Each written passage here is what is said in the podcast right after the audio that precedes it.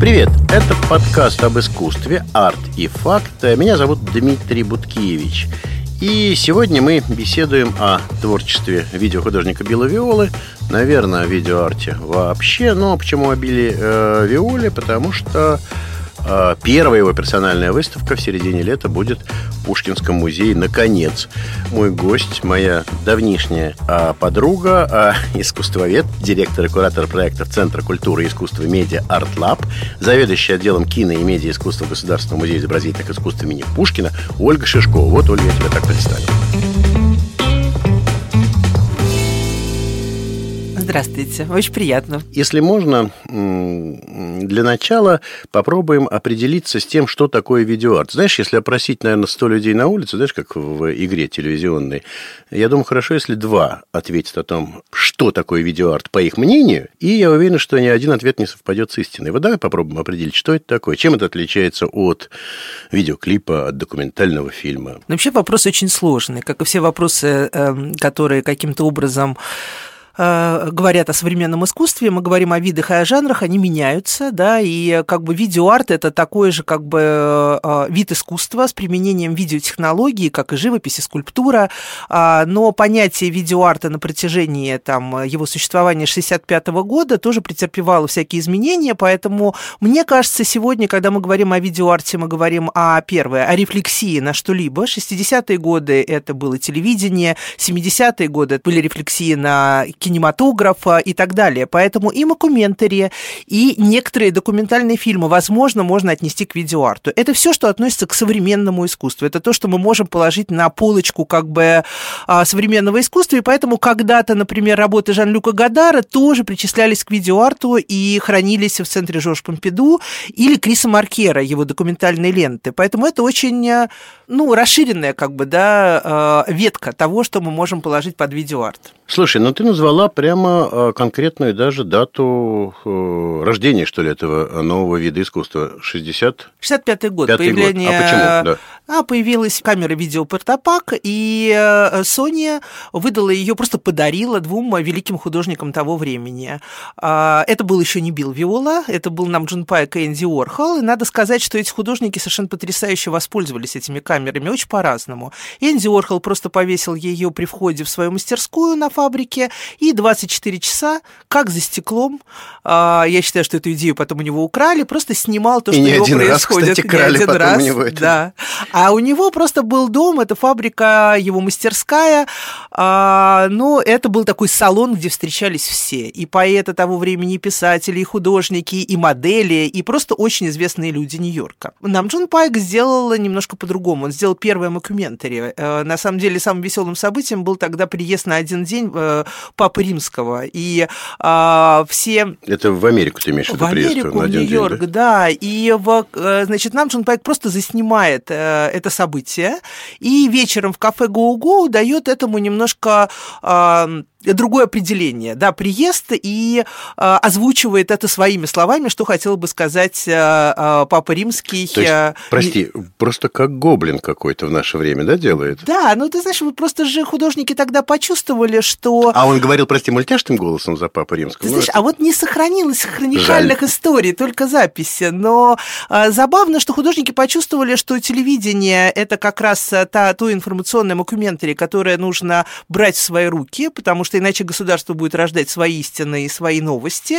Вот, и э, шли по пути того, чтобы образовать альтернативное телевидение, что и возникло в начале 70-х годов благодаря деньгам Рокфеллера.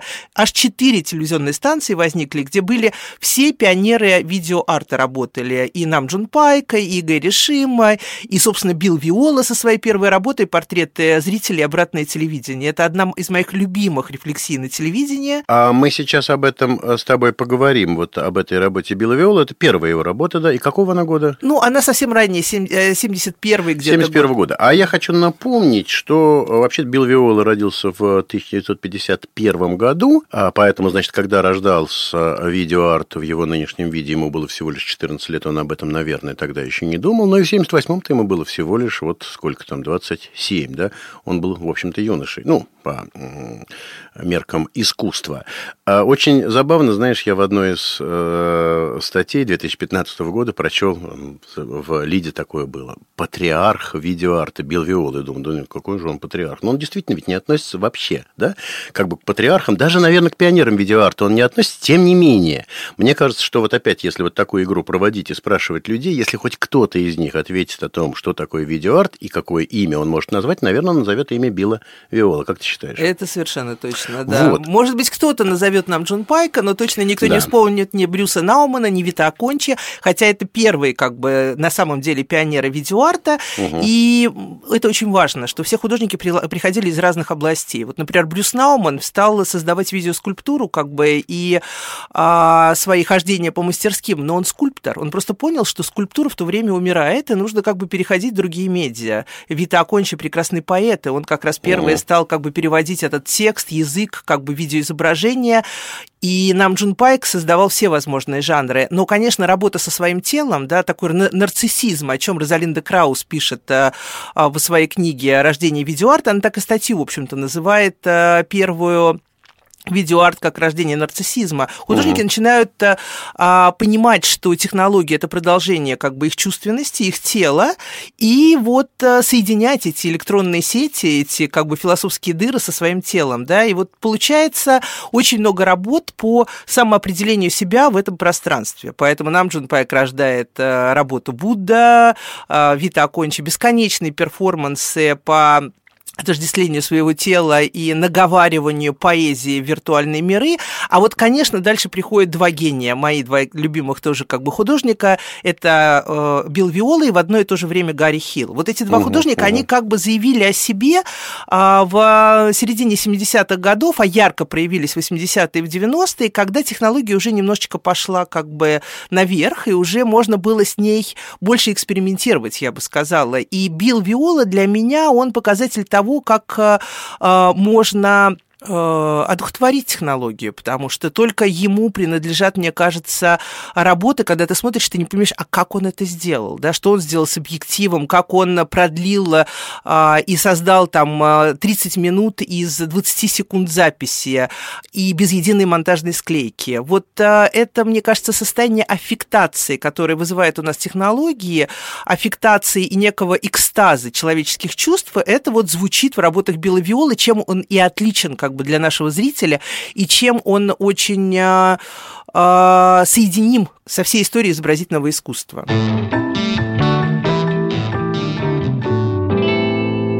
Но я лично показывал два раза э, Билла Виолу. Один раз это было в Манеже э, с прекрасным немецким куратором а, Эмилингом мы сделали выставку «Размышляя о смерти», и работа «Нанский триптих», наверное, одна из самых сильных работ Белой Виолы, где в одно и то же время а, рождается ребенок у его жены и умирает его собственная мать, и а, эти вертикальные, почти алтарные полотна соединяются образом воды, как перехода от жизни к смерти. Это ты сейчас уже даже в какой-то степени описываешь э, вот, э, собственно, произведение Беловиолы, да, вот... Э, которые так созвучны, ты, да, да, которые так созвучны Ренессансу, которые так созвучны христианскому искусству. Раннее творчество было созвучно дадаизму. То есть угу. он все время искал какие-то разные пути прочтения истории искусства и кто он, каким образом он себя сам отождествляет в этой истории. А, человек из Америки, он никогда не стеснялся брать иконографические образы и э, играть с чужой иконографией.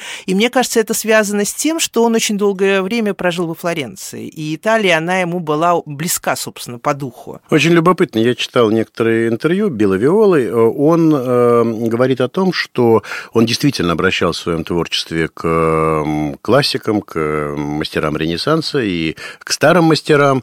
Э, и как раз происходило вот в тот самый период, о котором ты начала говорить, когда умирали его родители, это 90-е годы, если не ошибаюсь. Но он говорит, что у меня там всего 8 работ, посвященных старым мастерам, как бы непосредственно апеллирующих к старым мастерам.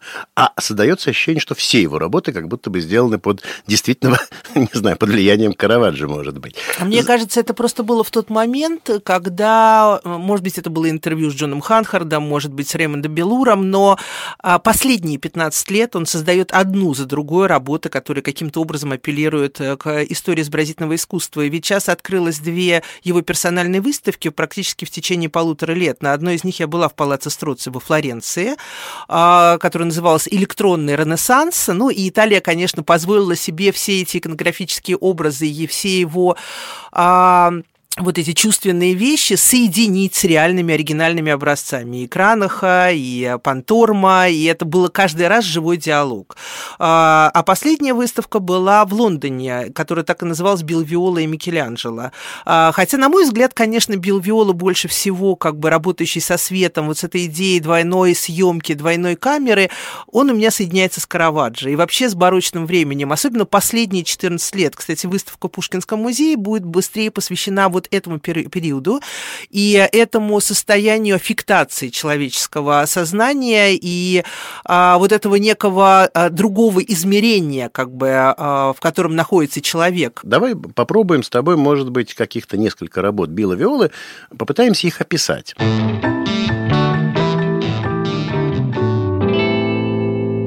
Они, в принципе, достаточно, как бы, они сюжетны, внутри них есть сюжет, поэтому описать их можно. Ну, вот я возьму самую простую. Работа «Три женщины», «Free Women», девятиминутная инсталляция, и она очень часто показывается, в том числе она показывалась и у нас в России несколько раз. В 2015 году ее показывали на закрытом приеме в Метрополе. И буквально вот только что в декабре 2019 э, года на праздновании столетия БДТ ее показывали, трижды показывали эту видеоинсталляцию в Большом драматическом драматическом театре в Санкт-Петербурге. Вот как это выглядит э, три женщины, ну, как бы три возраста представлены. Это, как я понимаю, одна семья актерская, Аника Корнелия и Хелена Балент. Э, и они медленно под какую-то такую ну, стилизованно классическую, я, я бы так сказал, музыку э, в черно-белом изображении. В размытые такие контуры стоят на экране, затем поочередно на каждую из них выливается вода, и они оживают и становятся объемными, перемещаются по экрану, слегка как бы прикасаются друг к другу, общаются и постепенно опять уходят в черно-белое изображение. Вот, собственно говоря, так просто я описал все вот это вот достаточно серьезную видеоинсталляцию, которая говорит и о э, любви человеческой, и о э, старении, и о рождении. В общем, здесь масса каких-то таких... Я только чуть-чуть добавлю. Тут очень важно, что Аналогия. в этой работе художник использует съемку с двух камер, которая позволяет ему достичь вот этого потустороннего эффекта. Ну, судя по твоим словам, он всегда использует две камеры, Нет, да? не Нет? всегда. Ты знаешь, у него все разные были истории, как бы, как он использует камеру. Моя одна из любимых работ «Пустыня Эльджерит», а, которую он делал еще в 1974 году, это просто съемки пустыни. И э, камера начинает потеть просто от жары. И ты понимаешь, мираж как бы в пустыне возникает этими электронными средствами. То есть ты видишь изображение, но оно не в пустыне, оно, собственно, вот как бы рождается самой камерой. И вот эти ранние работы, они очень тонкие, они очень медитативные, они никакого отношения еще не имели как бы к ренессансной эстетике, а быстрее к буддизму, наверное. Ну да, вот. или это как, как бы они же пейзажные, да, то есть, ну, конечно, какая ренессансная эстетика, если это пейзаж, все-таки ренессанс связан с человеком. Ну, он тогда и, и вообще, мне кажется, больше увлекался как бы темой буддизма, а, но мы не описали с тобой вот эту самую раннюю работу «Обратное телевидение. Портреты да, зрителей», да, да, которую я... он делал в Рокфеллеровской О которой студии. мы говорили в самом начале нашего да. разговора, давай к этому вернемся. Опиши, пожалуйста. А, ну, это была просто изумительная работа, мне кажется, очень тонкая. Рокфеллер предлагал на э, еще раз говорю, не государственное телевидение, это кабельное было телевидение, и художники чего хотели, то и делали. Зачем им давали такую возможность? А потому что, на самом деле, технологические компании понимали, что надо все технологии отдать э, в руки художникам, чтобы они подумали, что же с ними, как дальше продолжать как бы развитие телевидения. Поэтому нам Джун Пайк рождает первую МТВ-эстетику в э, своих ранних работах. А что делает Билл Виола? Билл Виола говорит, мне надо выкупить все рекламное время на Э, два месяца. И э, вместо этого рекламного времени э, он заснимает людей от 9 до 99 лет, э, которые сидят э, как, как будто бы перед телевидением в разных позах, но их э, лица ничего не выражают. То есть эмоций на этих лицах нету. И вот представь себе, что ты сидишь перед телевидением, у тебя был какой-то там сериал, а в то время были только сериалы либо новостные блоки. И вот вместо рекламы о том, э, каким там порошком стирать э, э, рубашки мужа, у тебя возникают образы, которые смотрят смотрит на тебя неподвижно, без единого, без звука, только с подписью справа как бы на этой картине, как будто бы это картина ожившая, Билл Виола. Вот эта вот работа с уже ожившей картиной у него началась прямо а, с э, э, этого опуса. И ты смотрел, как, э, ну, не знаю, как бы э, и думал, наверное, да, чего тебе не достает. На тебя смотрят с той стороны, как бы со стороны зазеркалья, а ты в этой реальности сидишь, и вот эта вот встреча зазеркалья и реальности э, происходила в течение всего очень короткого времени. Стали звучать звонки зрителей, которые требовали снять этот проект. Как ты думаешь, почему, Дим? Ну, что почему? случилось? Домохозяйки, которые смотрели больше всего в это время телевидение, им правда не хватало рекламы. Они сказали, мы уже насладились этим художественным проектом, верните рекламу, мы не знаем, чем кормить детей, как сушить белье и так далее. И где покупать. Э, да, и где покупать порошок. Средства для мытья посуды, да. Ну, это, знаешь, это какой-то такой социокультурный проект, что ли, скорее был, наверное. А он начинался, да, Билл Виола, как и все художники, кто начинал работать с этой рефлексией как бы на телевидении, конечно, социокультурных проектов. На них на всех подействовали идеи Маршала Маклюина, который э, писал везде, что возьмите бразды правления себе, телевидение должно принадлежать художникам, а не государству, и вот все художники были опьянены этим новым медиа и очень хотели его взять к себе, хотя бы на кабельном телевидении. Но, кстати, так происходило с каждым новым медиа, и когда возник интернет, например, интернет-арт в 90-е годы, также художники были опьянены и интернетом, они как бы долгое время пытались не пустить туда электронную коммерцию, а считали, что хоть это-то пространство должно быть для художников. Ладно, телевидение ушло из их рук. Вот. Но а, поиграв как бы с этими историями, ведь э, в чем все-таки правда пионер, мне кажется, э, Билл Виола. Да, мне кажется, он пионер. Опять к очередному вопросу нашему да, и может быть мы как раз и опишем одну из инсталляций. Вот э, он пионер создания видеоинсталляции. Э, именно как бы вот э, в ее состоянии алтарной живописи, да, когда видеоинсталляция э, становится чем-то, чему ты поклоняешься, перед чем ты можешь находиться очень долгое время, и создав свою работу «Нанский триптих», которую я вот уже описала, ну, его ты начинают упоминала приглашать. о ней. Давай ты опишешь ее, может быть, чуть-чуть подробнее, чтобы слушатели представили себе, как выглядит, собственно говоря, вот это вот а, произведение искусства, искусство, оно, знаешь, уже где-то балансирует на грани, наверное, видеоарта и станкового а, произведения, то есть алтарного образа, ну, я даже так скажу. А дело в том, что Билл Виола очень часто выставляется в церквях, и он говорит об этом в своих интервью, что как бы и его это не коробит, с одной стороны, ну, и э, западная церковь, она как бы позволяет такого рода эксперименты, довольно легко на них идет, поэтому им... И именно это случилось после Нанского э, а, вот триптиха, как. когда его стали приглашать в церкви, и сейчас угу. же даже в Лондоне в соборе Святого Павла постоянно висят его мученики, потому что люди современные, верующие, приходят молиться вот этим новым Перед образом. видеоизображениями, да, ну, по сути, вот, да? Да, да, потому, они, потому что они более близки, они более человечны для современного человека, да, 21 века. Угу, угу. Вот. И давай вернемся коротко к Нанскому алтарю.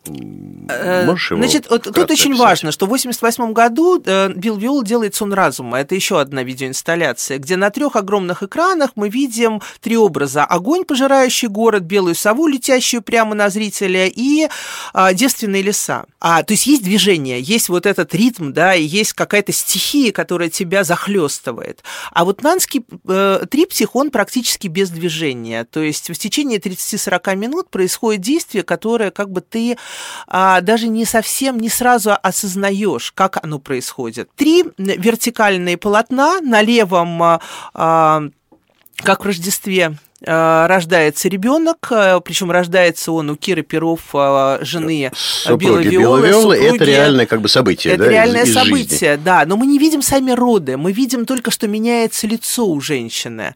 А, а на правом это как соединение с успением умирает, собственно, мать Белой Виолы.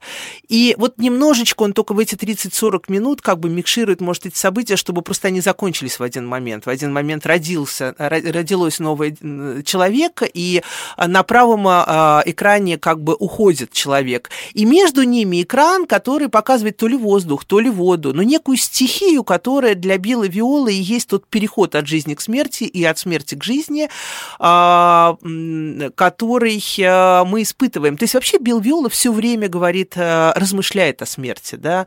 Она для него не то чтобы не страшна, но он дает нам какой-то позитив, он дает нам возможность думать, что вот эта единая вселенная переход переход одного в другое, как бы это суть мироздания. Он очень был увлечен и говорил об этом в интервью в своих идеями Успенского, да, что вот единение Вселенной.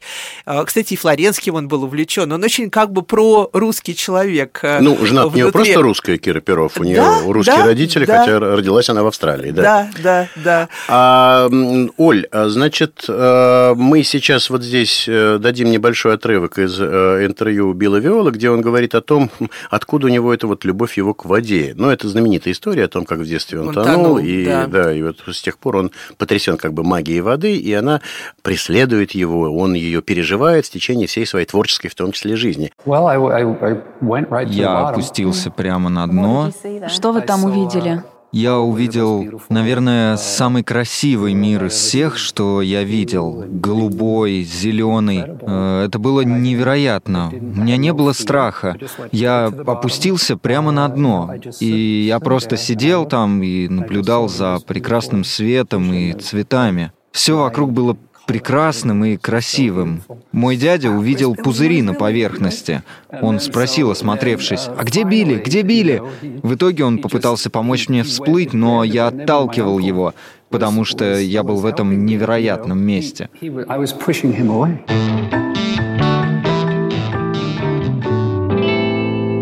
Поговорим теперь о выставке в Пушкинском музее. Пять практически лет она готовилась, эта выставка. Э, вообще изначально она планировалась на 17 год. Были какие-то сложности, скажи мне? Ну, не так легко делать персональные выставки э, больших современных художников в Пушкинском музее. Все-таки мы не можем это себе позволить делать чаще, чем раз в два года. Есть некая очередность, а Белую Виолу, э, Белую Виоле хотелось отдать именно Большой Белый зал, Колонаду и другие залы, да, и поэтому пришлось немножко подождать. Да, и, собственно, сам Бел Виола и Кира Перов были очень заняты флорентийским проектом и лондонским проектом, и сначала медленно как бы происходили некие дискуссии, переговоры. А потом уже Кира Перов приехала еще раз к нам, и мы уже вместе ходили ногами, измеряли пространство. Она, конечно, говорила, о, на колоннаде не все может поместиться, нужно все-таки расстояние, чтобы увидеть Беловиолу. Но от Белого зала была в восторге. Вот, ну, и работа началась, и сейчас, конечно, она активизировалась, и э, в 15 июля, я надеюсь, что выставка э, откроется, все будет хорошо, причем как бы мы готовим каталог к этой выставке, чтобы все объяснить, да, нашему зрителю. А скажи мне, пожалуйста, э, вот выставки, я понимаю, что выставки, ну, как бы художника-станковиста, это большая довольно страховка, или там, скажем, скульптора. А в данном случае страховка занимает большую часть э, бюджета выставки. Ну, это же видео, и оно, наверное, все-таки тиражное, да? Ну, Билл Виола, во-первых, первый вообще показал всем художникам, как надо э, художнику выживать в состоянии, если ты пошел в эти time-based art, в эфемерное искусство, да, то есть ты уже не живописец, когда ты можешь станковую работу продать, а ты человек, который работаешь вот с этой видеотехнологией. Поэтому, когда я помню, мне еще было 20 э, лет, 27-28, вот, и я очень хотела Билла Виолу показать э, у нас на медиафоруме в рамках Московского международного кинофестиваля, и мне прислали счет просто. А в счет входила даже не работа, а, собственно, доставка и аренда оборудования, на котором должна показываться эта работа. Вот, я помню до сих пор, это было 45 тысяч долларов. Мне показалось это дороговато, нашему кинофестивалю тоже. Вот, и это был такой изумительный первый у меня первая встреча как бы с коммерциализацией видеоарта. Вот я очень пугалась, когда мы сейчас персональную выставку задумали, но я вижу, что Белвиола и Кира Перов отлично идут на... Они понимают как бы некие проблемы, мы где-то будем а, работать с нашим оборудованием, где-то, конечно, это будет приходить. А страховка, я не могу сказать, что большая, да, но это, в общем, как бы соизмеримая со страховками а, там привоза вещей не самого высокого уровня, да, потому что мы страхуем, собственно, а, э, сейчас часто сам файл, а файл передается по скрытым iCloud источникам. Ну, да, да, да, вот, поэтому да, немножко да. время как бы изменилось. Угу.